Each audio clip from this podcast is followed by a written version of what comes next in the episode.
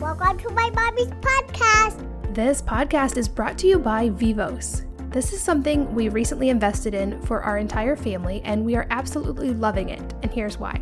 So, data shows that the nutrition we receive in utero determines our palate development and how narrow or open our airway and jaw structure are. So, a narrow mouth, jaw, and airway increase the chances of needing braces, of getting sleep apnea, breathing difficulties, and much more. But it was pretty much assumed that your jaw structure was set in stone once you were born or for sure after the first couple of years of life. But Vivos has found that not only is this not true, but they've created a non invasive, non surgical, easy way of widening the maxilla, the jaw, and the airway. So, for our kids, this means that they get to avoid the braces that my husband and I both had. And for my husband, this means that his sleep apnea has disappeared and he stopped snoring, which is a bonus for me. I'll be writing more about this soon, but you can check them out in the meantime at wellnessmama.com forward slash go forward slash vivos, V I V O S. Wellnessmama.com forward slash go forward slash vivos. This podcast is brought to you by Homebiotic. We all know about our microbiome, and most of us know about our oral microbiome and even our skin microbiome, but it's easy to forget that we live in a microbial environment as well, and that our home environment influences our health too. The overuse of disinfectants and harsh cleansers has led to an overgrowth of less than optimal bacteria in many homes. Things like mold and pets, and the normal bacteria that comes with a house full of kids running in and outside all day, can cause odors and bacterial imbalance in our homes. Those of us with little kids have children sitting on the floor of our homes and interacting with that bacteria on a daily basis. So, my solution to this has been Homebiotic. This is a natural probiotic spray for the home that neutralizes odors, germs, and even mold. You can check it out at wellnessmama.com forward slash go forward slash home dash biotic. That's home dash B I O T I C. Hello, and welcome to the Healthy Moms Podcast. I'm Katie from wellnessmama.com, and you are really going to love this interview today because I am here with Dr. Mindy Pelz, who has built one of the largest natural family wellness clinics in the San Francisco Bay Area. She is the author of two best selling books, and she has lectured about nutrition to more than 100 Silicon Valley corporations. Her approach is to look at all aspects of a person's health, using everything from functional nutrition testing to gut repair to heavy metal testing, ketogenic dieting, fasting, supplement cycling, corrective chiropractic care, and even mindfulness to help reset health from the ground up. And her unique approach has led her to work with, uh, like I said, multiple Silicon Valley corporations, including top CEOs. She's worked with Olympic athletes, professional athletes, Academy Award winning actors, professional musicians, and most importantly, in her mind, and I agree, everyday families like you and me. And I can't wait to jump into this conversation. So, Dr. Mindy, thanks for being here. Yeah, thank you for having me. Well, and I'm excited because we're going to jump into uh, an area I know that is a topic of expertise for you and that I think is so important for moms in general, which is about generational health and generational toxicants. And it's an area that not a lot of people, I feel like, actually fully understand. Um, my audience is a little bit familiar with the idea of that the microbiome being passed on, for instance, from a mother to a baby in utero and especially during birth. But from your research, it seems like there's a lot more to it than this. So, um, can you start from the ground up and just explain that concept? Yeah, and I, I agree. Not enough people are talking about it. So um, I really uh, am grateful for the opportunity to educate people because I think if people can see the picture, the big picture, it helps put in all the other pieces we're trying to do for our kids in a more systematic way. And um, yeah, there are basically the way that I explain it is that there are two things that get passed down through the generation, uh, the generations. Your microbiome gets passed down from your mom and your toxic load gets passed down. And in many cases, it's getting passed down through four generations. So, for example, things like lead.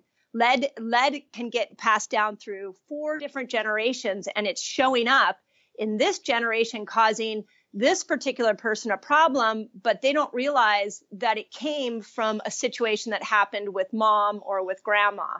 So the the way I like to explain it to my patients is think of what your health like a bucket. Like you're born with a certain size bucket. That's your genetic makeup. And within that bucket is a certain toxic load. And so you like for example, Katie, let's say you were born with a bucket that was really big and you could handle a lot of toxins and you're you were born with a very small toxic load. So you can go and eat a bunch of junky food or get exposed to a bunch of different chemicals and you won't necessarily exhibit any symptoms. But then I'm born with a very small bucket and with a very high toxic load. And I go and eat a piece of wheat and all of a sudden now I'm like totally flared up and have an autoimmune condition. And what, what people aren't necessarily tapping into is that it, we come in with a certain load, we come in with a certain ability to handle these toxins. And there are a lot of strategies we can apply to help empty our bucket, to improve our ability to detoxify so we don't ex- exhibit these symptoms.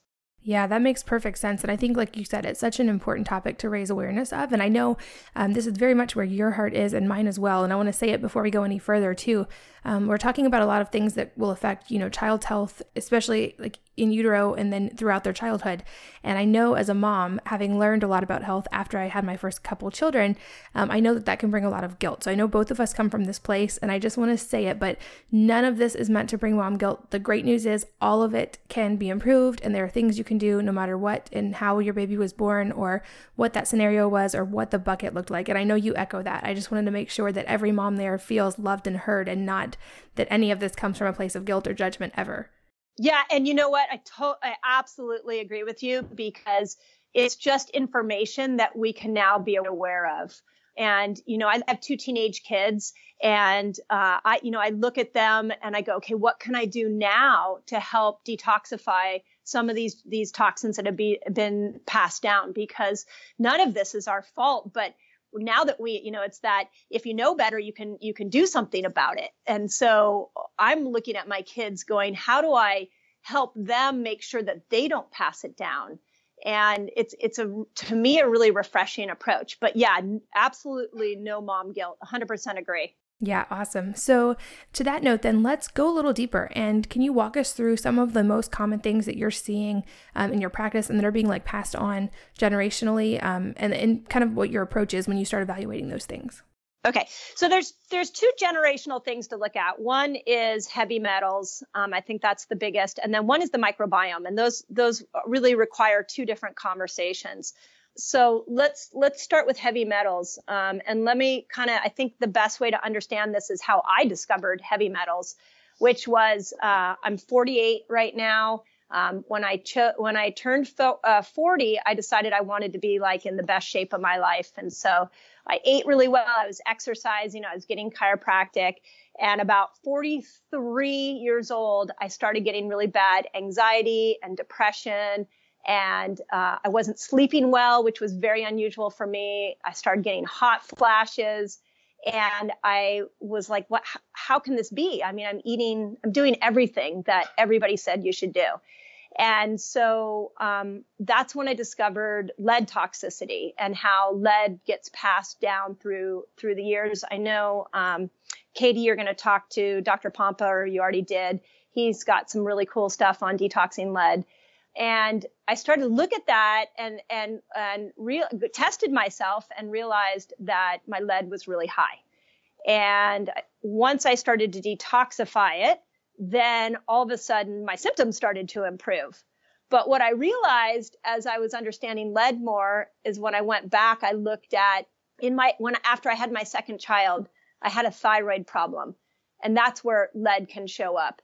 And when I was a kid, I realized I had a reading, I had reading comprehension, uh, comprehension issues, and that's where lead shows up. So a good starting point is really understanding what your toxic load is. Where where are you at? And and we do a um, a urine challenge in our office, a, a, provoked urine challenge. I think that's one of the best ways to test uh, heavy metals. I, I think have you had your heavy metals tested, Katie? I have, yes. Yeah. And so, you know, I think it's important everybody get some version of a test so that they start with understanding where their heavy metals are at. Um, so that then they, you know, if you understand as a mom where your metals are at, you can turn around and start to uh, understand maybe what your kids are exhibiting. So for me, it was lead. That's what we're seeing. We've run hundreds of these tests in my office, and we see lead is everybody's had lead everybody has had varying degrees of lead. Um, we also see a lot of mercury. and that's coming from all different kinds of sources your mouth, fish, flu shots. I mean, m- mercury is kind of everywhere. So I, I, think a really good starting point is understanding what your personal load is. And, and there's a lot of great ways to test it. But that's what I encourage moms to do when they come in to us is to start there. Yeah, for sure. And I know when I tested, um, I actually tested on the lower end for like lead and for mercury because I was I was at a good age where I like didn't get very many vaccines yet because there weren't that many when I was a kid, but I never had any um, fillings or anything growing up, so I didn't have any mercury in my mouth, so I like dodged those bullets. But I had um, cadmium and antimony were the ones that showed up for me, which I thought was interesting and I was kind of unexpected. And so it's interesting. I think it's like anything, it's great to have data and to know. Um, because even like the day I was diagnosed officially, finally with Hashimoto's, was a great day in a sense because then I finally could take action. Like once you even even though these may not be great things to hear, once you know, you can move forward. So uh, I think you're right. It's helpful to know. Yeah, absolutely. And you know what I see, especially with women, is that they stumble into their medical doctor's office and they get a diagnosis like Hashimoto's, and then they're told the solution is medication. Or I get a lot of women that come in that are told, you know, well, what if this is the best you're ever going to be? Like, this is the healthiest you're ever going to be. And I think that is just not an acceptable uh, prognosis. I think that there are so many things you can do. And when you understand things like heavy metals, and you go, oh, this could be affecting my health. This could be maybe having an impact on my children's health awesome. Now I know. Now let's create a solution for fixing that. And, it, and it's empowering personally, I think. Yeah, absolutely. And I think it also is a perfect segue into another thing I want to make sure we define, which is epigenetics, because I think that's an important concept here and one that gives a lot of hope and uh, you know optimism for the future when you understand that genes aren't necessarily set in stone. So walk us through what epigenetics are and how they relate. Yeah, so epigenetics are the turning on of genes in your body. So I think really there's two great studies that really express what epigenetics are, and one was the agouti mouse study. Have you you've you've are you familiar with that one, Katie? Yeah, but please like walk us through it. Yeah. Okay. Cool. So uh, they did a study where they took two two mice that had an obesity gene, and they exposed one. Uh, they fed them the same amount of food they put them, gave them the same amount of exercise, and they fed one mouse uh, BPA plastic is what they exposed them to. And that mouse, that BPA plastic turned on the obesity gene, and the mouse started to hold on to weight, and its hair started to turn a yellow color. And um, before you knew it, it was an obese mouse.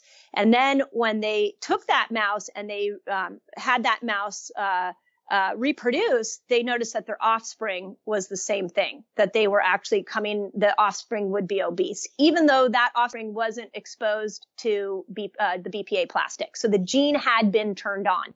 They did the same study with, uh, out of Washington State University with DDT they took a mouse and they found they exposed it with the obesity gene, exposed it to uh, DDT, and they found that for four generations, that th- that mouse, the obesity gene was turned on, and uh, more obese mice were constantly being born because the gene had been turned on.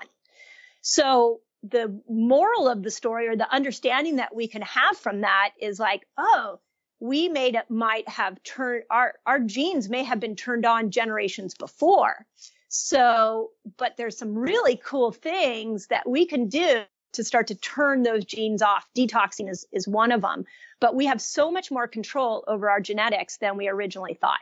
And those two studies to me are landmark. They really show us that we can sit today in a, in a health crisis that is really frustrating that may have been a product of a generation before. And when you understand how to turn those genes off, it becomes so, uh, it just becomes empowering. It's incredible. Yeah, absolutely. And I know that there's a fun um, line that I've heard from one of the smartest people I've ever met, Naval Ravikant, and he said, "Ah, yes, um, yeah." He said, if you know, his best health advice would be to choose your grandparents wisely. Um, but since we can't do that, obviously, like we have to be proactive, and I think that's why um, that's why I love talking about topics like this because I feel, and the reason I blog and the reason this is such a passion for me is because of our environment in today's world. Unlike our great grandparents and before that, like we don't have the luxury of just getting to like exist and interact with our world without being cognizant of these things. And that's not a bad thing, but we do need to be proactive, especially when we're talking about our kids. And I think like understanding how like we understand like if we need to eat healthy when we're pregnant so we pass nutrients on to our babies but understanding the deeper level of that that we truly are actually passing on like a genetic heritage that that helps us to further um, just be cognizant and responsible of the choices we're making because you can still make great choices even in today's world even with all the things we're facing. And i think that's like what you're so good about talking about and something i like to speak about as well.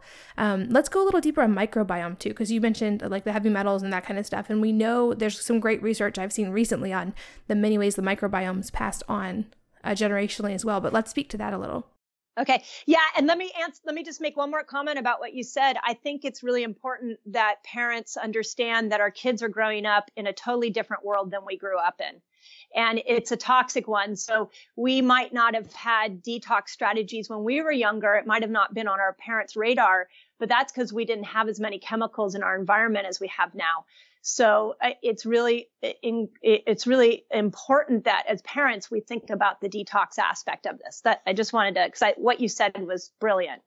So yeah, the microbiome. Here's the thing about the microbiome is that we inherit our microbiome from our mother. So uh, I'm sure you've talked about this, but when we come through the vaginal canal, we are meant to have the vaginal juices go in through our nose, uh, the baby's nose, and go into the gut and to fertilize the gut. So that's the natural birth process. And then once we come out, we're meant to, when we're, when a child, a baby's being breastfed, the mom is actually passing her, her microbiome onto that baby. Touch, skin touch. So touching uh, the mom's skin, all of that is, is a grooming process for the microbiome. And it takes about three years. It's the first three years that are the most crucial for the microbiome.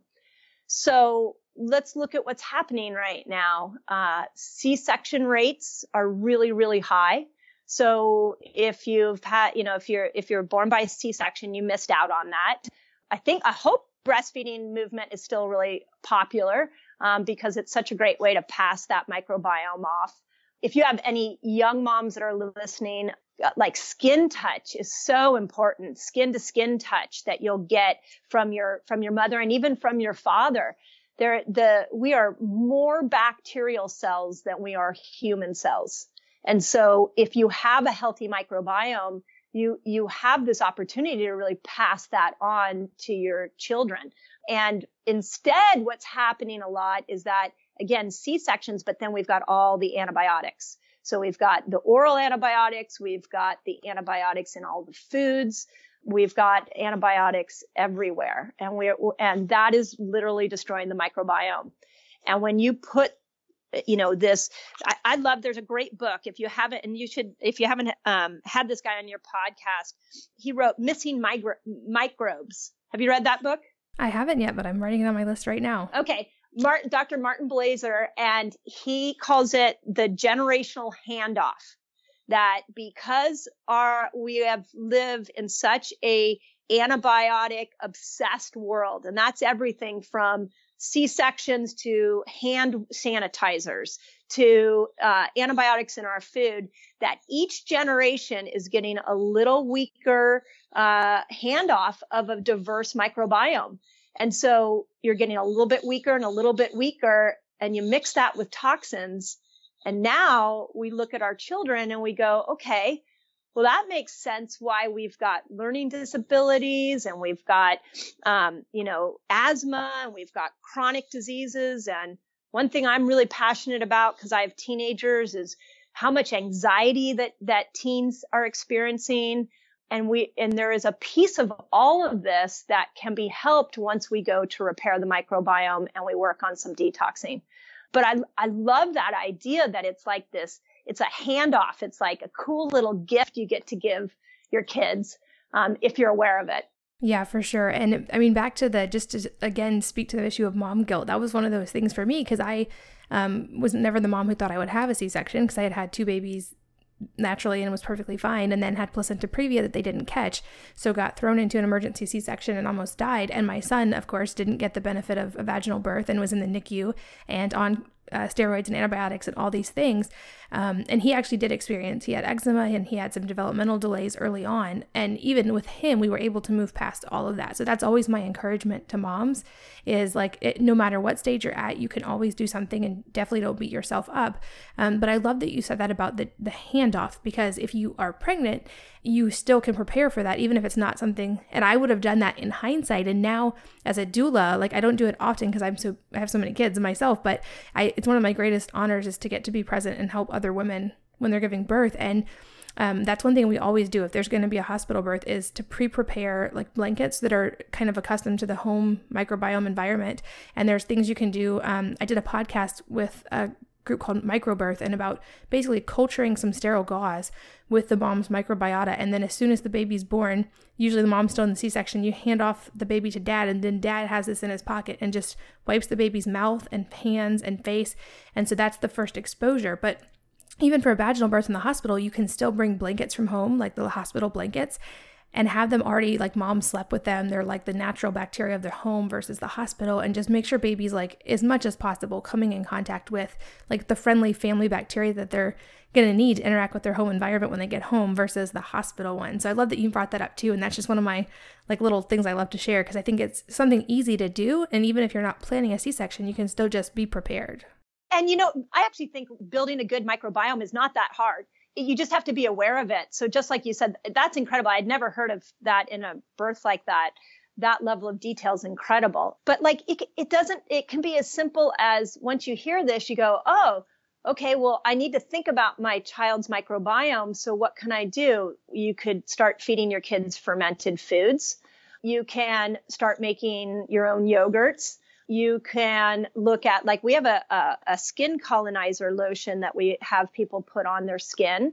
You can i don't know if you're familiar with the restore product but we we have a lot of people use restore nasal spray. Um, it's an it's a, bacterial nasal spray. We have people change their toothpaste so that they can work on the families can start to work on the microbiome of their mouth. So it, it can actually be quite fun and you can look at it and go, oh, okay, my my child missed out on that.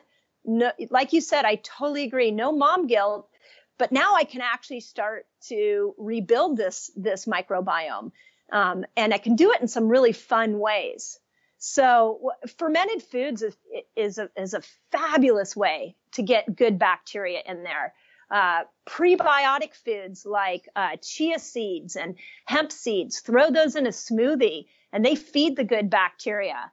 Uh, polyphenol foods like uh, Brussels sprouts and cloves and nuts, raw nuts and olives. You know, it's really not that hard. You just need to be aware of it. Yeah, absolutely. In fact, I even recently we've used a product called Homebiotic, which is actually like you spray it in your home and it like allows your home environment to culture. It's supposed to actually help with dust bunnies and a lot of stuff. Um, and as well as my skincare, it's a product that um, I use that has probiotics in it. So you're like culturing your your skin as well. And I love that. I think it's just like you said, just being cognizant of those things so we can do little things in daily life to uh, to address them. Yeah, you know, I even read a study this morning that in PubMed that showed that families all share a microbiome. So I, so I have this kind of new idea that I think would re- be really fun is if you do it as a family, like, okay, everybody's like, you know, doing all these extra steps to uh, repair their microbiome and they're synergistically helping each other. I even heard, and in the study was that you, they've measured your dog's microbiome and they find that your dog's microbiome is very similar to your microbiome. That we're all, and we're living in a household, we're all sharing a microbiome, which is super cool.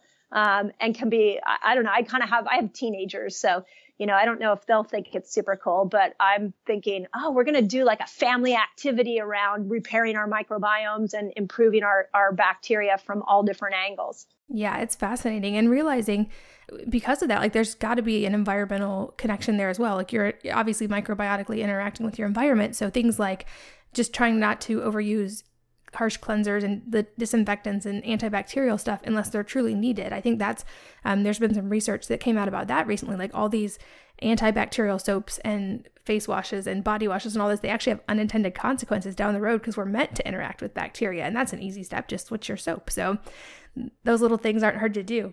And you know, your skin microbiome com- communicates with your gut microbiome. And so when you're putting the antibacterial soaps on your hands, like you're it's not just having an effect on your skin, it's it's also affecting your gut. So all of those ecosystems, they believe every organ has a microbiome and that they're all a little bit different, but that they all communicate with each other, which is it's just fascinating. Yeah, so cool. And back to birth for a second. That's the reason I've always um, refused the antibiotic eye drops with with my babies too is because you're putting antibiotics on their face, but they're rubbing their face and they're putting their hand in their mouth and it's getting in their gut too. So just another little easy switch to make. Um, I want to go a little deeper on the detoxing thing though, because I think that you're so right. Like we need to support our bodies, and then there are times when we actually need to like act proactively, do things to detoxify. Um, and I know that every time I mention this, I get about a million questions from people of like, what about kids? What about pregnancy? What about nursing? What about this? So let's do that. How do you do it with kids in a family? Okay. So let's start with, yeah, here's something that I think is really important that everybody understand is that the blood brain barrier, the, which is the protective layer of the brain, doesn't fully form until your child's seven. So every uh, toxin that they're exposed to prior to seven is probably the most harmful. It's also a really cool time to start to detox them if you're aware of it. So um, there, you know, let's start with food because I like to try to give food solutions first, and then I'll, I'll um, explain what we're doing in our office with our our the families that come in. Great foods that are high in glutathione are cruciferous foods like the Brussels sprouts and the cauliflower and the broccoli. So how do you get those into your kids as much as possible? Um, cilantro, even though it's it's kind of a weak detoxifier, has been known to hook onto heavy metals. So it, you know, that's an option. So looking at introducing detoxifying foods is really important. Now, the second thing is that when you go to, to detoxify kids, I'm a big fan of low and slow. Like it's not, this is not like an adult detox. This should be something that is easy and effortless to do. So we have a, a, kids detox that we use, and it involves not only supporting and nourishing the brain, but it has binders in it that will actually uh, natural binders that will hook onto these toxins and get them out of children. One of which is is Cyto Detox. Are you familiar with Cyto Detox? Yeah, I am. It's one we use in our house too. Yeah. So uh, so we put together. Um, three supplements. We put together Cyto Detox and uh, a brain supplement for kids. It's called Brainy Play. It's put out by Systemic Formulas. And then um, we use Moors, which is a uh, liquid Moors, which is a supplement that um, helps to turn off any genes that might have been turned on. And that, and they're all liquid, so they're easy. Like you could put them in a, you know, Cyto is really easy. You just put under the tongue. But the other two, you could put in a smoothie, and your child wouldn't even notice it. So I think those are gentle detoxifiers as people get older, we definitely do a more thorough detoxing. Um, I know you're familiar with True Cellular Detox. Yeah, I am going through it in February, actually. Yep. Oh, awesome. You're going to go through with the, the group. That's awesome. Yeah. Yeah. So we've had, we've put, again, hundreds of people through the True Cellular Detox protocol and uh, it's life changing and it's really more for uh, you know people in my opinion it's for people that are like 20 and older. And we what we've seen everything from weight loss resistance um, go away to the number one thing that i see is people who have trouble sleeping uh, start to sleep again uh, depression anxiety improve uh, it's it is hands down the best uh, way to detox heavy metals that I have seen in the 20 years I've been doing this. Um, and the way that they have it set up is really well done because the first month you're just preparing your organs. You're getting nutrients to the liver and to the gut and to the cell. So I'll be curious your experience, Katie, but that first month, most people just feel amazing and they feel good. And then the second month is the body phase, and then you really start to work on um, pulling, you know, the the mercury, the lead, the all the heavy metals out of your gut and out of your liver. And then the third month is the brain, and um, it's magical. It's really really magical, and it's really appropriate for more adults. And I love the one we're using for kids. We haven't had any adverse reactions. Um, it's again a low and slow kind of gain. And I have people get on it for a month and then get off of it for a couple of months and then get back on it. And, and moms are really finding it easy to implement. That's awesome. And it's good to know that there's an approach for kids. This podcast is brought to you by Vivos. This is something we recently invested in for our entire family, and we are absolutely loving it. And here's why. So, data shows that the nutrition we receive in utero determines our palate development and how narrow or open our airway and jaw structure are. So, a narrow mouth, jaw, and airway increase the chances of needing braces, of getting sleep apnea, breathing difficulties, and much more. But it was pretty much assumed that your jaw structure was set in stone once you were born or for sure after the first couple of years of life. But Vivos has found that not only is this not true, but they've created a non invasive, non surgical, easy way of widening the maxilla, the jaw, and the airway. So for our kids, this means that they get to avoid the braces that my husband and I both had.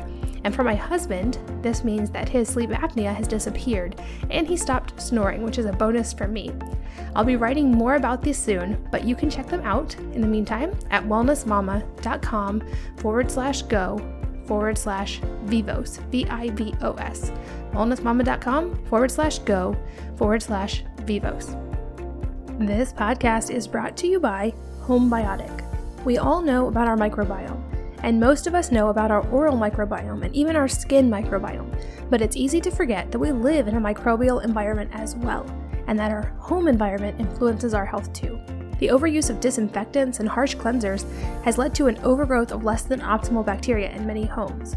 Things like mold and pets, and the normal bacteria that comes with a house full of kids running in and outside all day, can cause odors and bacterial imbalance in our homes. Those of us with little kids have children sitting on the floor of our homes and interacting with that bacteria on a daily basis. So, my solution to this has been Homebiotic. This is a natural probiotic spray for the home that neutralizes odors, germs, and even mold. You can check it out at wellnessmama.com forward slash go forward slash home biotic. That's home B I O T I C. Like, how could parents know? They, I'm sure that there's testing you must be able to do on um, both bacterial diversity and generational toxins, but how can parents know um, that that might be something that would help their child? And are there symptoms as well that kind of are a good hint? Yeah, so the two the testing in general, I recommend moms get tested. Test your heavy metal load, and you'll you'll get an idea of what you may have passed down. So that's that's kind of how we do it in our office. I, I'm a big believer in microbiome testing. And I have you done Viome? Have you used Viome stuff? Yeah, it's definitely that one's my top of my list too. I love Viome. Yeah, so Viome's great. We use a one called Gut Zoomer. That's really great. Um, and uh, it, you know, it, a microbiome stool test is really smart to do on your kids and on yourself. It'll give you a really interesting perspective of how diverse their microbiome is. Do they have any pathogens like candida um, or parasites or really bad bacteria that they're dealing with?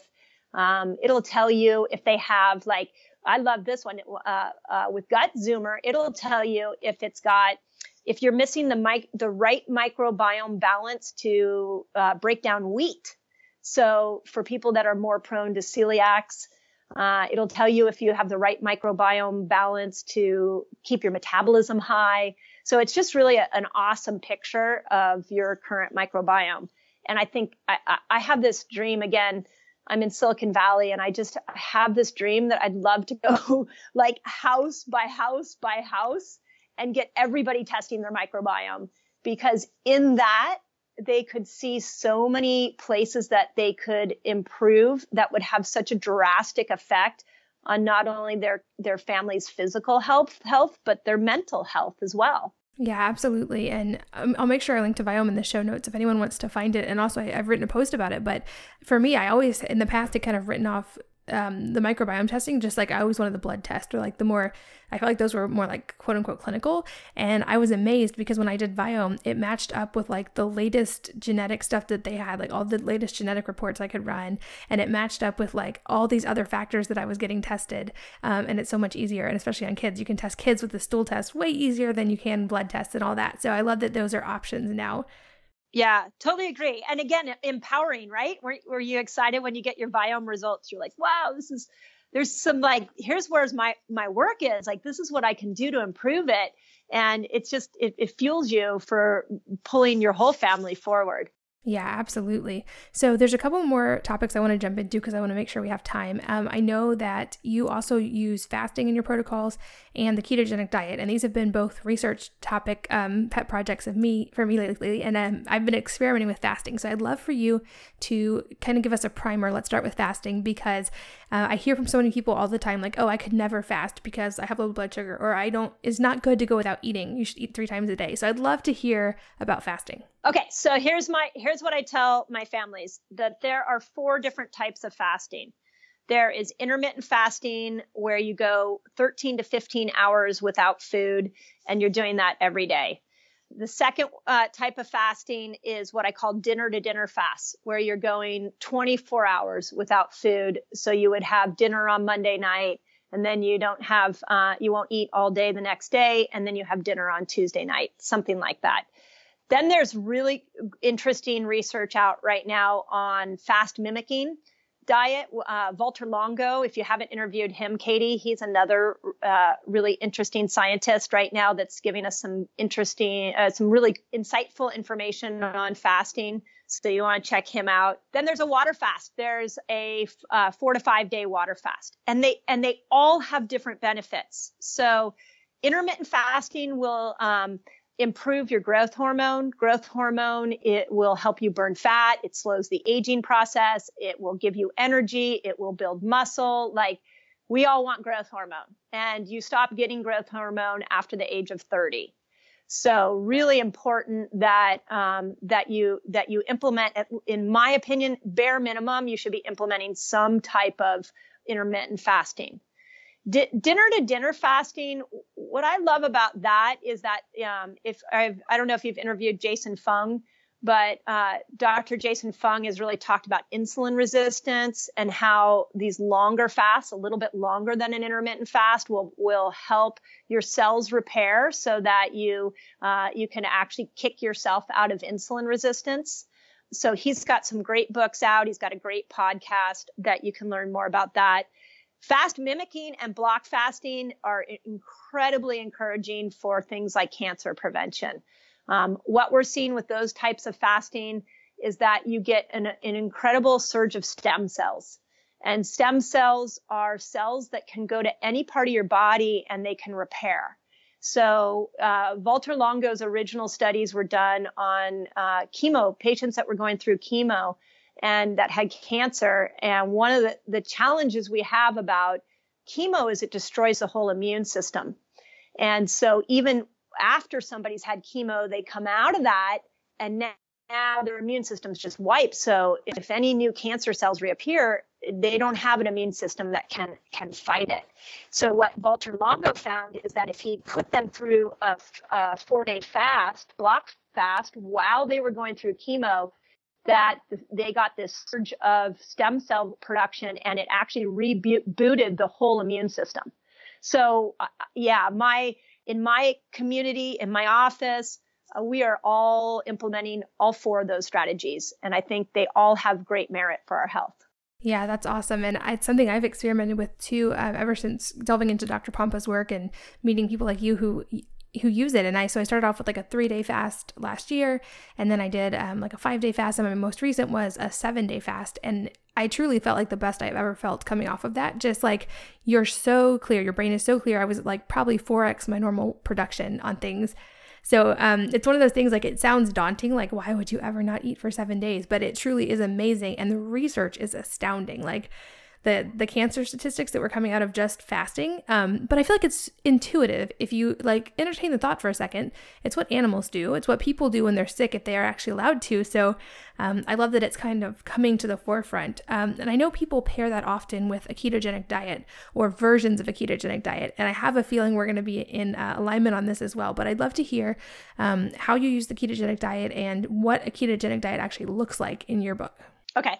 Yeah. So the, what I always teach my patients is your body's a miracle. Like you were born in this incredible self-healing, self-repairing, energized uh, body and it was meant to live to 120. It was not meant to break down at 40.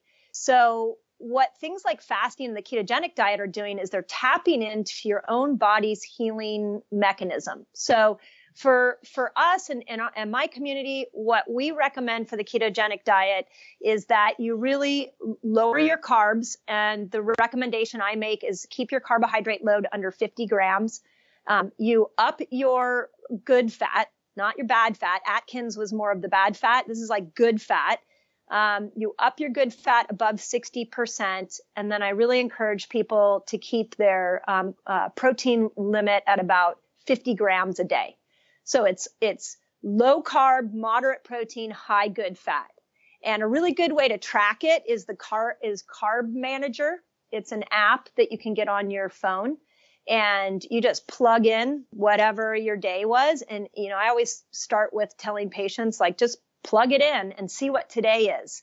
And before they even go on the ketogenic and, and people are astounded. People are like amazed at, you know, how much protein they're eating and how many carbs they're eating. So, so the ketogenic is, ta- is having you change those ratios. And then we, uh, we implement intermittent fasting with that. And the idea behind doing those four strategies is that you take yourself from a sugar burner and you turn yourself into a fat burner. And that's super exciting if you want to lose weight. Um, and, and I, I think it's the greatest way to kick yourself out of any kind of weight loss resistance. It's just profound. And it, it really, um, can have a long-term benefit for preventing disease. Um, I don't know if you've interviewed Dr. Ron Rosedale, but he, he has a statement that I love, which is that, um, every disease known to man was, uh, occurred in a, in a sugar burning body. So we have to, in order for us to prevent things like cancer and to prevent disease, it would benefit us all to move over to this fat burning place because this is where the human body thrives. And that's why when you, when you're like, I love when you said, Oh, I went on this fast and I had all this energy. That's what we see. It's like you become like an energizer bunny and you, and your hunger goes away and your mental clarity is like through the roof. And I just think it's one of the greatest uh, gifts to us right now is applying all these principles that work naturally with the body. Yeah, I absolutely agree. And I'm excited for all the research that's coming forward. And um, I mean, I've certainly noticed benefits just in my life already, but it's something that now, having seen the research, I'm going to keep implementing um, you know, throughout the year, just every occasionally doing fast of different types, just because I know the cancer history of my family on both sides, and I know I know what we're up against environmentally. So I think it's just an easy tool. Um, and I know we're going to get questions from since most of the listeners are moms, related to can you do fasting while you're nursing a baby, while you're pregnant? Can kids do fasting? Um, so what are the parameters that you typically set for that? Yeah, yeah, and I'm I'm super happy you asked me that because I think it's important to talk about. Um, okay, so let's talk about fasting for um, obviously pregnant moms. I'd say no, you know, that's not the time to fast. Um, and nursing moms, um, I definitely wouldn't do long block fasts. Um, I do have a patient uh, who's nursing her 18 month old, and she just did uh, dinner to dinner fasts and is doing great with that. So the intermittent and the dinner to dinner, that in my book is fine for the nursing mom. Kids fasting, I get a lot of questions about that. I think we really want to lead our kids to have a very intuitive sense about health. I don't think it benefits our children to have, um, to be really rigid about don't eat this, don't eat that. Like we want to educate them. And I would, um, with my kids, I don't, uh, I don't impart my fasting ways on them, but I model it for them. So my daughter is going to turn 18 next month and uh, she is now efficient. She is now an intermittent faster. And I never told her to do it.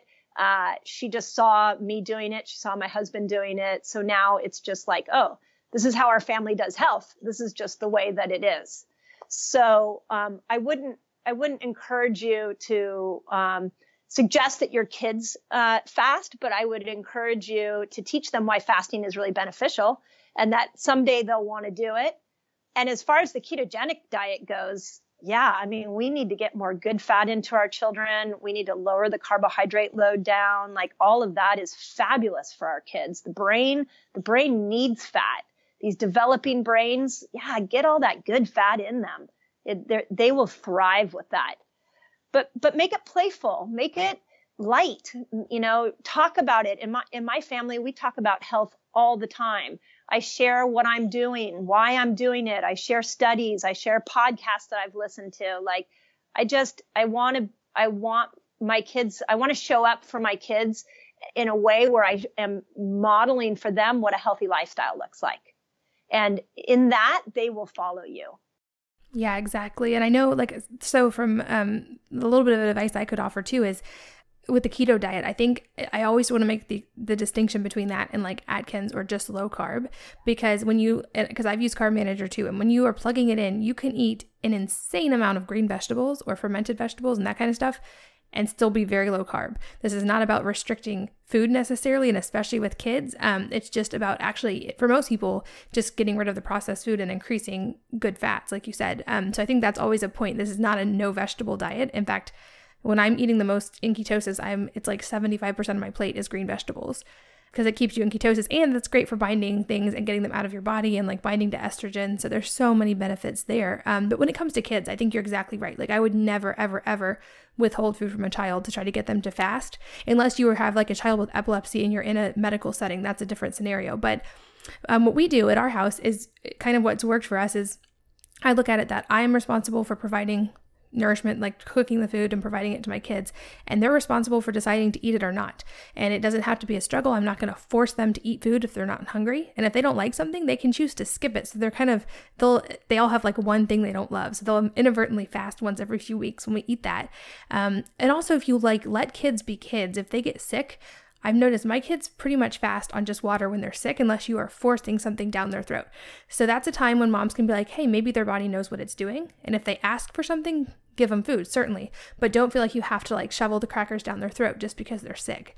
Um, so that's kind of my two cents when it comes to kids and fasting. But 100% agree. I would never, never force that on a child ever. Yeah.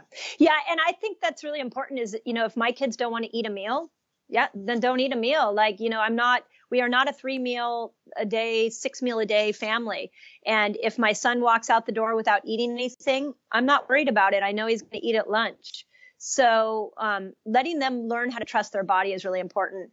And then I, I, again, I'm such a fan of verbalizing it. Like you serve them a plate of, you know, if you serve them some Brussels sprouts, you, you know, have the conversation. Like, you know what I just learned today that these Brussels sprouts actually help your body detoxify and just leave it there. You know, like you, like you just are training them on how to eat. And the more rigid and forceful you become, the more um, they're going to want to go the other way. Um, it, it, you can really have fun. There's so much great, so many great tools right now that we have on healthy living. Just have fun with it and be playful, and then your kids are going to want to be attracted to it. Yeah, absolutely. And I'm going to make sure in the show notes, which are at wellnessmama.fm, for anyone who's listening, we'll have links to your website because you have, I know, so many good resources there. Um, but I would love if we could, as we get close to the end, if you could kind of give the top three pieces of advice that you would give to a mom who maybe is overwhelmed hearing all this and realizing there might be some places where there's work to do. Um, where would be the top three where you'd have them start? Yeah, I think the first thing is I really am a big fan of stepping stuff out. So, if you're listening to this and you're like, okay, I hadn't even thought about my microbiome, um, just pick one thing. Like maybe you're going to get your your microbiome tested. Maybe you're going to get your child's microbiome tested, um, or maybe it's as simple as you didn't you haven't been implementing fermented foods, so now you're going to implement fermented foods. So so do that and and do it for a month. Like get get comfortable with it and get it ingrained into your everyday life. And then when that feels really effortless, then implement something else. Okay, now I'm going to try fasting. So maybe I'll try it for myself first. And you do that for a little while. And then maybe the next month you decide, okay, now I'm ready to try looking at my heavy metals and I, I need to get those tested. I need to detox those. Um, but really just taking it step by step by step is super important. I look at repairing your health and, and putting your health just back together it, it really like a puzzle you know it, it, you don't you start with the border then you separate all all the pieces out. You put all the co- one colored pieces in one area and then another colored pieces in another area. And every day you know if you've had a, a, a thousand piece puzzle at your kitchen table ever you know you you work a little bit on it here and a little bit there. That's what you should do with your health um, is just keep working these pieces and make sure that you're moving forward. So so that's my first my first thing is just be light and and just be light and focused about it and just take it piece by piece. Um, my second thing is that there's never a magic bullet. There's never a one thing that's going to cure everything. So I we do in my office a multi-therapeutic approach. Um, I think it's really important um, that people we got to get off this one one problem one pill paradigm it's really broken and it's really ruining our health. And I see a lot of people when they come over to the natural world, they do the same thing. They're like, oh, well, let me, I have a thyroid problem. Let me take this magic pill, uh, natural supplement because it helped my friend. Maybe it will help me. Yeah, it's, it doesn't, it doesn't work like that. There's, you usually need several things to put your health back together. And then honestly, my third thing, and you, you are such a great ex- example of this is get a community, form a tribe, uh, talk about this with your friends. Um, we have, I have, I have an online community called the Resetters there and, and they share recipes and ideas and they cheer each other on. And it really makes health effortless if you're surrounding yourself with people that are like-minded, that are are teaching are Im- implementing these things. Um, it just makes it the journey fun and it really helps because not only you know not everybody has a household that's willing to have the whole household do these these techniques so you really got to surround yourself with people that are positive and and cheering you on I love that you said that. And I think that's tremendous advice for any aspect of life, health included. But I mean, when we look at the data, that is the biggest predictor of longevity and redu- reduced risk of all course, all cause mortality is having a good social network and community that's not like on social media, but your real life social network and good relationships. And I think that of all things, like that should be our top priority. So I love that you said that. And um, Dr. Mindy, I know people can find you if they're in the Bay Area in person, but let us know where we can find you online and in person for anyone who might want to follow up yeah, my website's got a lot of great, a lot of um, articles on it, a lot of resources. I do Facebook Lives regularly on my Dr. Mindy Pelz Facebook page. Um, I'm constantly educating people from there. And then a really good place is my Resetter uh, group. It's a closed group on Facebook.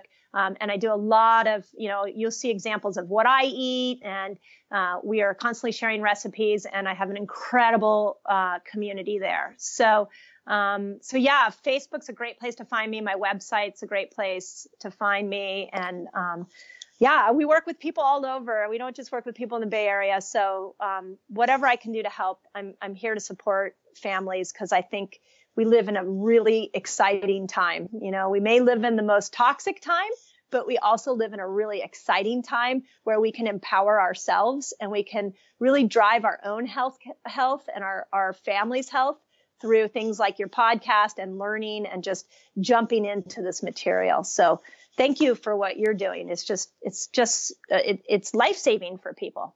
And you too. Thank you so much. And I know um, this is a big passion for both of us. I appreciate your time being here and all the work that you do for families. Thank you so much for your time today. Yeah, thank you. And thanks to all of you for listening. And I will see you next time on the Healthy Moms Podcast. If you're enjoying these interviews, would you please take two minutes to leave a rating or review on iTunes for me? Doing this helps more people to find the podcast, which means even more moms and families can benefit from the information. I really appreciate your time, and thanks as always for listening.